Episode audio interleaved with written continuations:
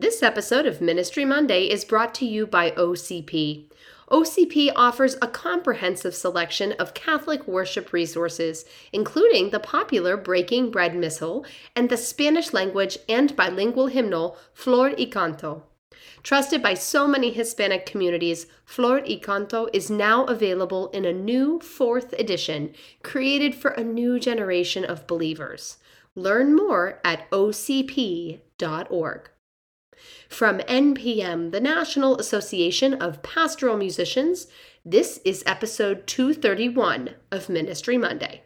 Ministry Monday is a weekly podcast about music, ministry, and liturgy, produced by the National Association of Pastoral Musicians, or NPM. What is NPM? NPM is a national association that fosters the art of musical liturgy. The members of NPM serve the Catholic Church in the United States as musicians, clergy, liturgists, and other leaders of prayer. For more information, go to npm.org forward slash join. Have a question? Email us anytime at ministrymonday at npm.org.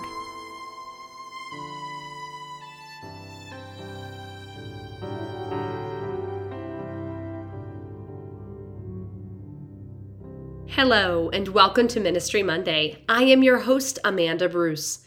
If you haven't done so yet, please subscribe to Ministry Monday wherever you listen to your podcasts each week, and thank you for joining us today. This week's episode of Ministry Monday is aptly named Composition Considerations. It features composer and NPM member Luke Rosen. Now, Luke today shares his reflections on the many things a pastoral musician can consider as they compose music. Whether it's music for a parish music ministry or maybe it's just for personal enjoyment. From text to melody, accompaniment to instrumentation, we cover a lot in the next 30 minutes. Today on Ministry Monday, I'm speaking to Luke Rosen. Hi, Luke. How are you today? I am doing well. How are you, Amanda? I'm well. I'm well. Thank you for chatting with us on Ministry Monday today. No problem at all. Today, we are talking about composing.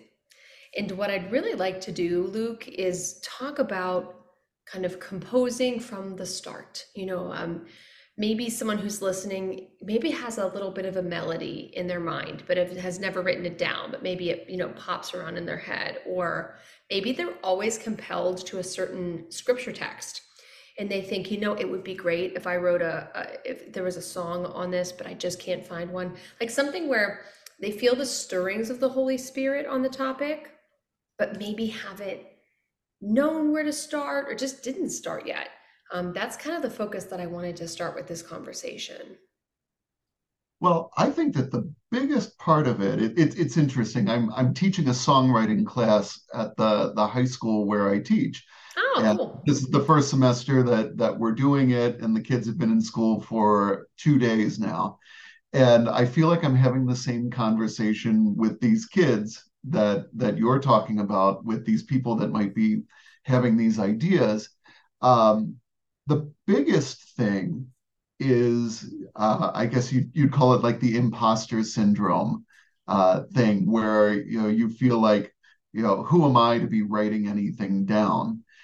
Uh, you know, I'm I'm not a great composer, and you know, the I guess the point to be made here is that every great composer had that first piece of music that they that they that they wrote down. Uh, I think the biggest hump is just to put something on paper or put something, I guess now on screen, and uh, just to to get a start going with it. Um, you can work with something once it's sitting in a written form that you can change and show people and and share. And un, until you can get it into into that form that you can show to somebody you're kind of stuck on your own. And um, there's not a whole lot people can do to encourage you. So i think that's the big step is just do it uh, get get that first thing down on paper. Um, beyond that, I, I think a lot of us have a lot of musical training that we didn't really know that we had. Um, you know, maybe you maybe you haven't had a lot of music theory in in in your life. Well, you have lived, you know, 20, 30, 40, 50, 60, 70, 80 years as a person who's been listening to music.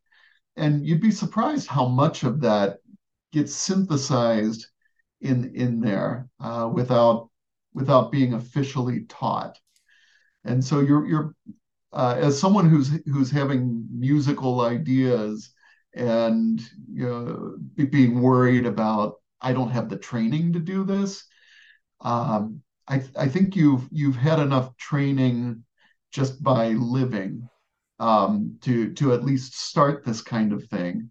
And you know you can you can get formal training later and, and learn various aspects of, of things later on. But uh, to get started, I think we we've all kind of had enough in a, in our in our backgrounds as just general musicians. So uh, the the first step is just to start and um, find a mentor. I think that that's a that's a big part of this find someone who's done a little bit of this before, or find someone that's in the same boat as you and get together and you know maybe learn an aspect of of this that that has come up in what you're working on and work on it together and you know during during lockdown we were always having those uh those zoom cocktail parties yes. all the time. Do the same thing with with this if you don't have someone in your area. Find someone that that you're friends with and sit down and have a zoom cocktail slash uh, working on working on our composition party. Sometimes being a composer is a very lonely thing because you're on your own having to do it but the learning of of, of the different pieces of it is is actually a very social thing. And so maybe get together with a friend and start figuring some of it out. I love that. So get started right? That that's kind of where we are. I know it sounds very obvious but get started. Mm-hmm. um in your experience what comes more easily to you a melody or text? Absolutely the melody. Yeah? Absolutely the melody um i i spend a lot of time fretting over text uh, and just trying to get it exactly right. Um, years ago, um, some some of your viewers would know uh, Del Ridge, and I would send her texts all the time, and and she would be very blunt with those texts. You know, honey, you just got to start over again. You know that. you know, I mean, she'd, she'd be very very blunt uh, about it. Um, but I worry I worry about texts, and I always want to have my texts completely done uh, because the way my brain operates, as soon as the words are in front of me, the melodies start. And so as soon as the melodies start, and you're in the middle of writing the text and the melody's already coming in there, it starts to affect the text. Um, and sometimes you can get yourself into a bind because you like the melody, but the text didn't take you where the melody took you.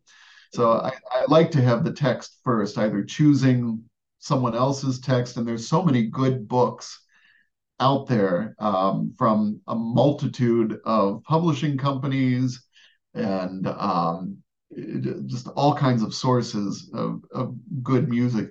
Or take a traditional text um, I used to teach advanced placement music theory, and our first semester exam was the students uh, could pick either a winter text or pick a Christmas carol that that they already know and rewrite a, the song to it.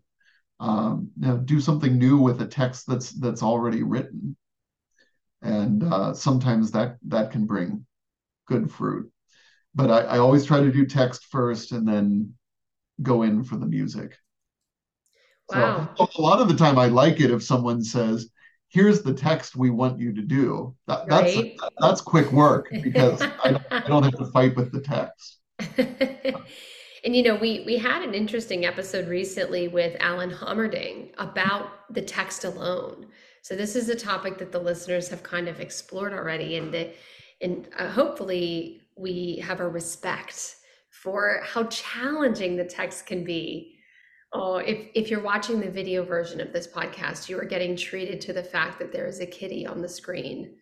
This yeah. is a this is a Ministry Monday video podcast exclusive. Can you, Lou? Can you introduce your kitty cat, please? Well, I I, I get made fun of. I'm I'm a consonant a consummate musician. So uh, I have two cats. The little dark cat is Oscura, uh, and the the little light cat is Chiaro.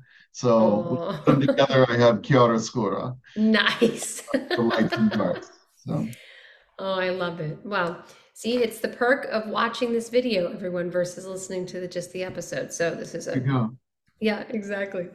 Um, okay, well, great. So let's talk about the melody a little bit. So, mm-hmm. um, what are some of the things that you do to make sure that a melody is singable? And what does that mean to you that a, a melody is singable? Uh, well, it, it's it's interesting. It's the sort of thing how I, I spoke earlier about. Um, we've had a lot of training just from living and um, I've been in choirs since I was a kid, and a lot of the time, singable comes just naturally because I've, I've been in choirs for 30 years. Um, there are things that you can do. You you can say, oh, okay, you you really shouldn't have, you know, you know, your jumps should outline a chord um, you shouldn't have this kind of interval you know approached from this direction that kind of thing these official music theory terms. But just sitting down and singing what you've written will most of the time get you that far. Um, most of the time you'll you'll be going through and you'll say ooh that's that's that's kind of difficult. Or hand it to somebody else. Um, i always tell my students that you're finally a composer when somebody else can eh, recreate what what you've put on paper.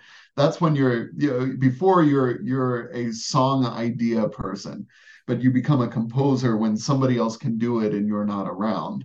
So you know hand that to somebody else and have them sing it. And if they have a bunch of trouble with it maybe you've got some some issues coming coming down the road um, when at, at NPM and at Liturgical Composers Forum and you know really at anything. I mean, this is what the publishing companies do too. They all sit down and they sing through what's there. And if people are if if everybody has a big problem and nobody sings it correctly, that's that's kind of a, a thing they'll set it aside and they'll say, nope, this isn't going to work. It's not singable. Um, there are different levels to that. You want it to be easy enough that you can get it after a couple times, maybe rehearsing it. Uh, but you also want it interesting enough that you might not get it the first time. You know, you, yes. you want it to be just interesting enough that that somebody has to has to work for it. You know, we always tell kids, you know, oh, you'll appreciate this because you had to work for it. Well, you you want to actually work a little bit, otherwise your brain's going to think, meh, you know, it's it's yes. just not interesting. Mm-hmm. Mm-hmm. So I think sing, singable for me means um, easy enough to do it after a couple times, yet interesting enough that I might mess something up the first time. Mm-hmm. That's good. I like that. I like that summary. Okay, let's talk about kind of an overarching idea between the melody and the text. Mm-hmm. Um, so, what if we find a segment of a melody from another hymn or another song that we like, or a text that we like, but how do we handle maybe the text is a separate question, but it's similar. Like, how do we handle copyright considerations whenever it comes to finding something we like? But also not wanting to copy it, if that makes sense. And again, this right. might be a separate response for text. Uh, it's it's interesting because I think it, it might not be as separate as, as you think because there are considerations for even tiny bits of text. Um, I've run into that in in the past where you know just a very recognizable couple words that are are prominent in another piece of music popped their way into into mine and and had to be reworked uh, because of that. In in terms of um, melodies and music, I you know if if it's if it's three notes that are going to be that are incredibly well known I, uh, I here's five notes. You know, someone might say, five notes. You know, is that really all you took? Well, if your five notes are, are bum bum bum bum bum, yeah, like th- that's a real that's a real important five notes. and and so a lot of it is is kind of subjective um, if you find something that works, maybe there's a chord that you like um, that that you that you find yourself using over and over again, or you you you find it in a piece of music and you really like how that chord sounds. I wouldn't worry so much about you know using that chord as a starting point. Maybe just use it in a different way. Um, there are only so many combination of combinations of notes for for melodies I mean, plain and simple, there, there's only so many. And maybe if you just use it in a slightly different way, um, a, a lot of the time I I I, I talk about uh, I write a lot of difficult flute parts. I've discovered I, have had some excellent flute players uh, in in my church choirs, and so a lot of the flute parts that I write are are very difficult and you know a lot of you know scales you know things like that. And my i've got a, a, flute player currently. She always says what are you thinking? What are you doing? I said well not all of these notes are important. It was the gesture of having that upward whoosh. That was the important part. If you if you fake some of those notes in between there it's not that big a deal. So maybe you like the gesture from a melody. You like how that that melody kind of soars up if you can separate that out and say, okay, well, this song has this gesture that I like, maybe I can do a similar gesture without ripping off these notes. And and that that can get you around it sometimes. Mm-hmm. mm-hmm. What about finding, let's just say, a specific hymn text that we like? Is there any copyright or attribution considerations we need to be aware of? You need to check out the, the be good about checking out the source. Um, I've had some very interesting um, times checking out sources for things. Um, I'll tell you a little story. I had uh, what I I'm old fashioned. I write Christmas cards every year, mm-hmm. and for the last you know, 16, 17 years, I guess now, I've been writing a Christmas carol or a winter carol of some kind, um, and that's been my been my Christmas card. And so I've pulled texts from all kinds of places to do this. And if I'm using that, you know, just to send to family and friends, and it's not being performed anywhere, it's not really a problem to to use something. I always attribute it to the right people, but I, I'm not contacting them. Well, then I decided to do a recording session of it. Now you got to contact those people. And one was a French text. And I, you know, an, something that French classrooms, uh, it's a popular poem in, in France that classroom teachers are putting up on their walls. Oh. But there was very little in way of attribution of who wrote it. And I searched and searched and hunted down, and I eventually found this woman who had written the text, uh, 90 some years old, lives outside of Paris. And my French is okay, but my father is a French teacher. So I actually sent him on a quest and he eventually got her on the phone wow. in this in, you know outside of of Paris and you know sent all the requests through connected us via email. And so uh, for a long time before she passed a couple years ago i had a french pen pal oh. uh, that, that, i that i had met uh, through through doing this. So you do want to make sure especially uh, we all like to think that maybe the song is going to go somewhere or someone might use it. And as long as somebody's going to use it you need to get the the permissions so um, if if you're looking at a hymn text, a lot of the time you can look in a hymnal, and if it says traditional, a lot of the time you're okay. Um, sometimes uh, there there are some traditional hymn texts that have been purchased by various companies. Uh, I know that um, Hope Music Publications actually had purchased uh, several uh, hymn texts and and the and the music that goes with them. Um, so just hunt it down. Just be sure on on what you're using, and especially uh, like uh, there there are so many good resources out there. Um, both OCP and GIA have books of hymn texts from various writers. There's a new one just in the last couple years uh, of women uh, text writers that that that is out that that that OCP has, and any any of those will have the proper attribution in there, and so you'll want to contact companies and and make sure that um, that you you've got what you need. And I remember I was very concerned the first time I ever contacted a company about uh, some a, a text that was copyrighted, and yeah, it, it it is just one more step to go through. Mm-hmm. But the companies are more than happy to point you in the right direction. You know, if if you have the wrong email address for someone at that company, they will gladly point you in the right direction. And the people I've worked with at multiple companies are great about it. So it's worth doing the the step of making sure you are okayed on these rights.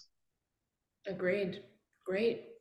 Okay, so We've talked about the different building blocks that we have to consider.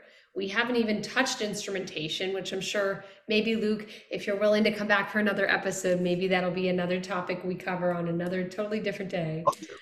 Okay, good, good. Um, but let's talk about, let's say we, we spent the time, we have perfected our melody, we gave it to some people, we tweaked the melody based on their feedback. Same thing with text. Everything is ready what do we do if we want to maybe go one step further with this and get it published in some way, whatever that looks like? What are some of the steps we can take? Um, I mentioned earlier the social aspect of things. Mm-hmm. This is where that plays in. This is where you you you cash in favors with the people that you've met along the way.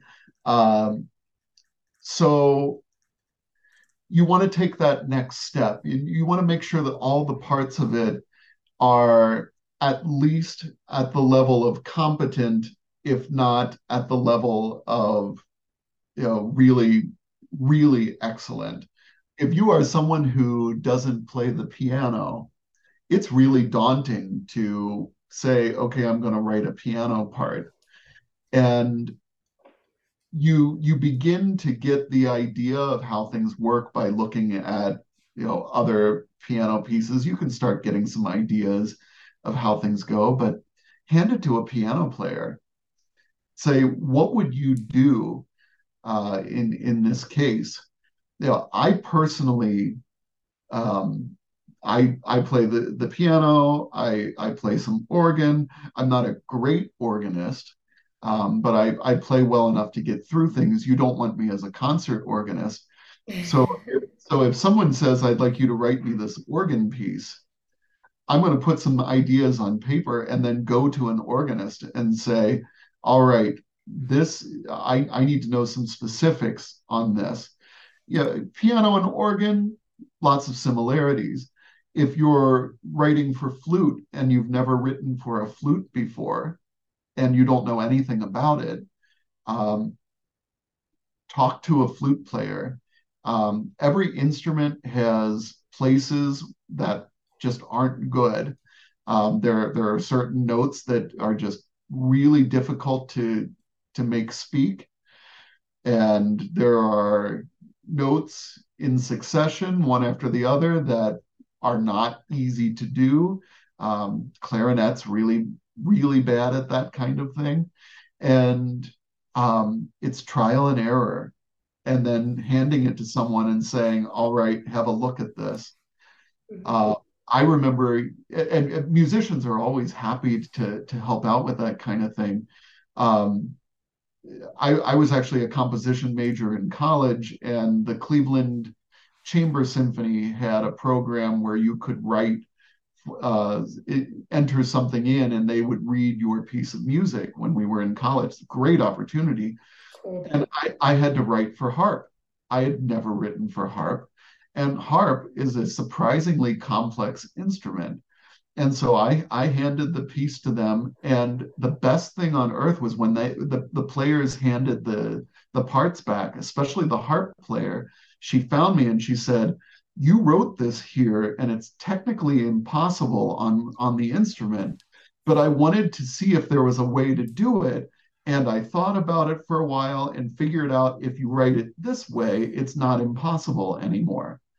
Oh, wow. I would have never thought of that ever yeah. in years. And so getting somebody that really knows the instrument to look at it can give you all these insights. I've had string players um, uh, from the local symphony. I had to to do an arrangement of something, and the one string, the vi- the second violinist said, this is very I, I can't I can't make this happen. And then said to the first violinist, wait, what are you doing? And they figured out if they reversed their notes in it, it, it would work perfectly for both. And so it's little things like that that right. I'm not going to know as a violin player. Mm-hmm. Just give it to somebody, get it into somebody else's hands. And and see, it's a lot like having someone else sing it, the singability thing. It's the same playability thing. And um, one one thing that's really dangerous that composers of of any kind, you know, experienced and not experienced, have is computers, because the computer can do anything.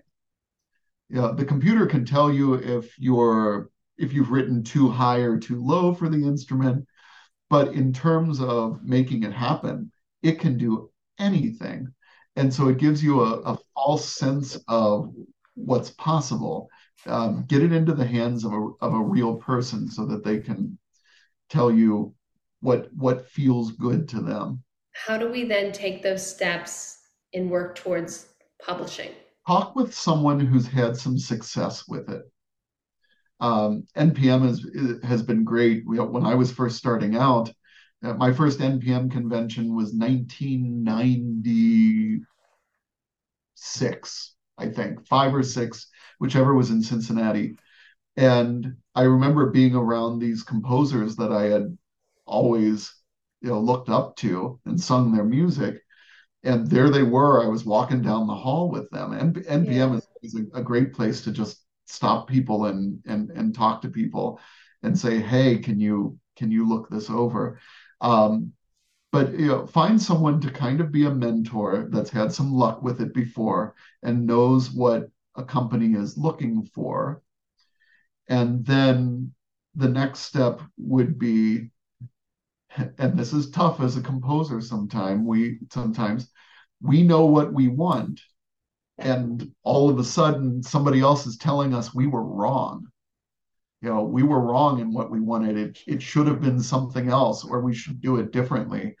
Um, there's a humility to it that is very hard sometimes. Uh, i've i've done this a, a, a bunch of times and it's still hard for me and i know composers who are you know far more prolific out there that have the exact same problem um, you know we did it right the first time why is someone telling us it's wrong be open to the to the the criticism of it.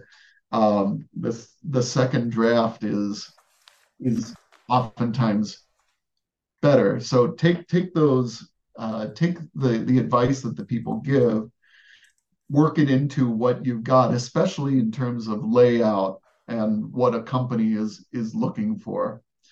Um, I, I I hate to to put it this way, but it's it's it's true. You know, we we always talk about when we're um, dealing with other people, we should get to know more than than just you know the outside, you know their their outside qualities, and um, that is absolutely true. A lot of the time, it doesn't get that far when you're when you're handing when you're turning submitting a piece of music like that. If it doesn't look like a well thought out piece of music, it's already got that that red flag on it, and it, mm. it may never it may never get further than just the initial glance. And I think it's important to mention too, very briefly, that sometimes if someone submits a piece, um, it might not. It let's just say to to a, a publisher for publishing, it may not be the right time, just in general, for that publisher for that that that season of song, that type of song. It's just not what they're looking to publish new. Is that correct? That is absolutely correct. We are we are told that all the time. Um, seasoned composers and brand new composers are told that exact same thing all the time. Um, if you're if you're handing a publishing company a a version of I'm just going to pick something, Ave Verum Corpus, uh, and you've used that text, you'd better have something pretty darn good to say, like pretty pretty revolutionary to say in your version of it when you've got a publishing company that already has three versions of it and oh we can also get mozart's version for free online uh, you know you that's that's pretty tough to go up against three copies that are already at that publisher and Mozart. Mm-hmm. That's so, a very good yeah. Check check out the the what what the the company already has when you're sending it in, because if the company's already got five of them, you they don't they probably don't need number six. Well, if anyone has any follow up questions they have, would you be okay if I share your email address in the show notes of the episode if anyone has any questions for you? Sure, absolutely. Okay. All right. That's great. Well, Luke, I, I feel like we could talk for another half hour, but um, again, if you're willing, I'd love to have you back for another episode just on instrumentation. I think that would be a wonderful thing to do. Um, but I thank you so much for this first step, if you will, for someone who might be listening and who is feeling that tug of the Holy Spirit on their heart and maybe have a little bit of something in their ear that they would like to get out on paper. Um, so I thank you for helping us with this wonderful informational podcast episode. And thank you for all you do in ministry. Well, you're very welcome. It's, it's my pleasure. It's it's it's an incredibly rewarding thing to be involved in.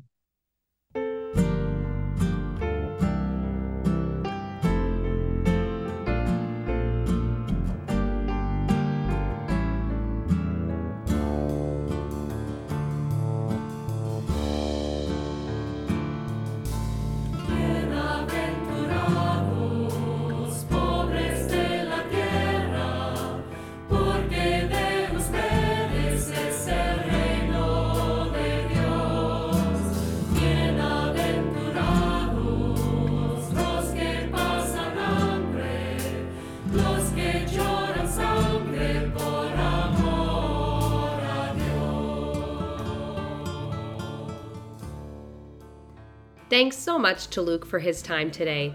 For more information about this episode, including the video version, which includes cat cameos, check out the show notes of this episode at ministrymonday.org.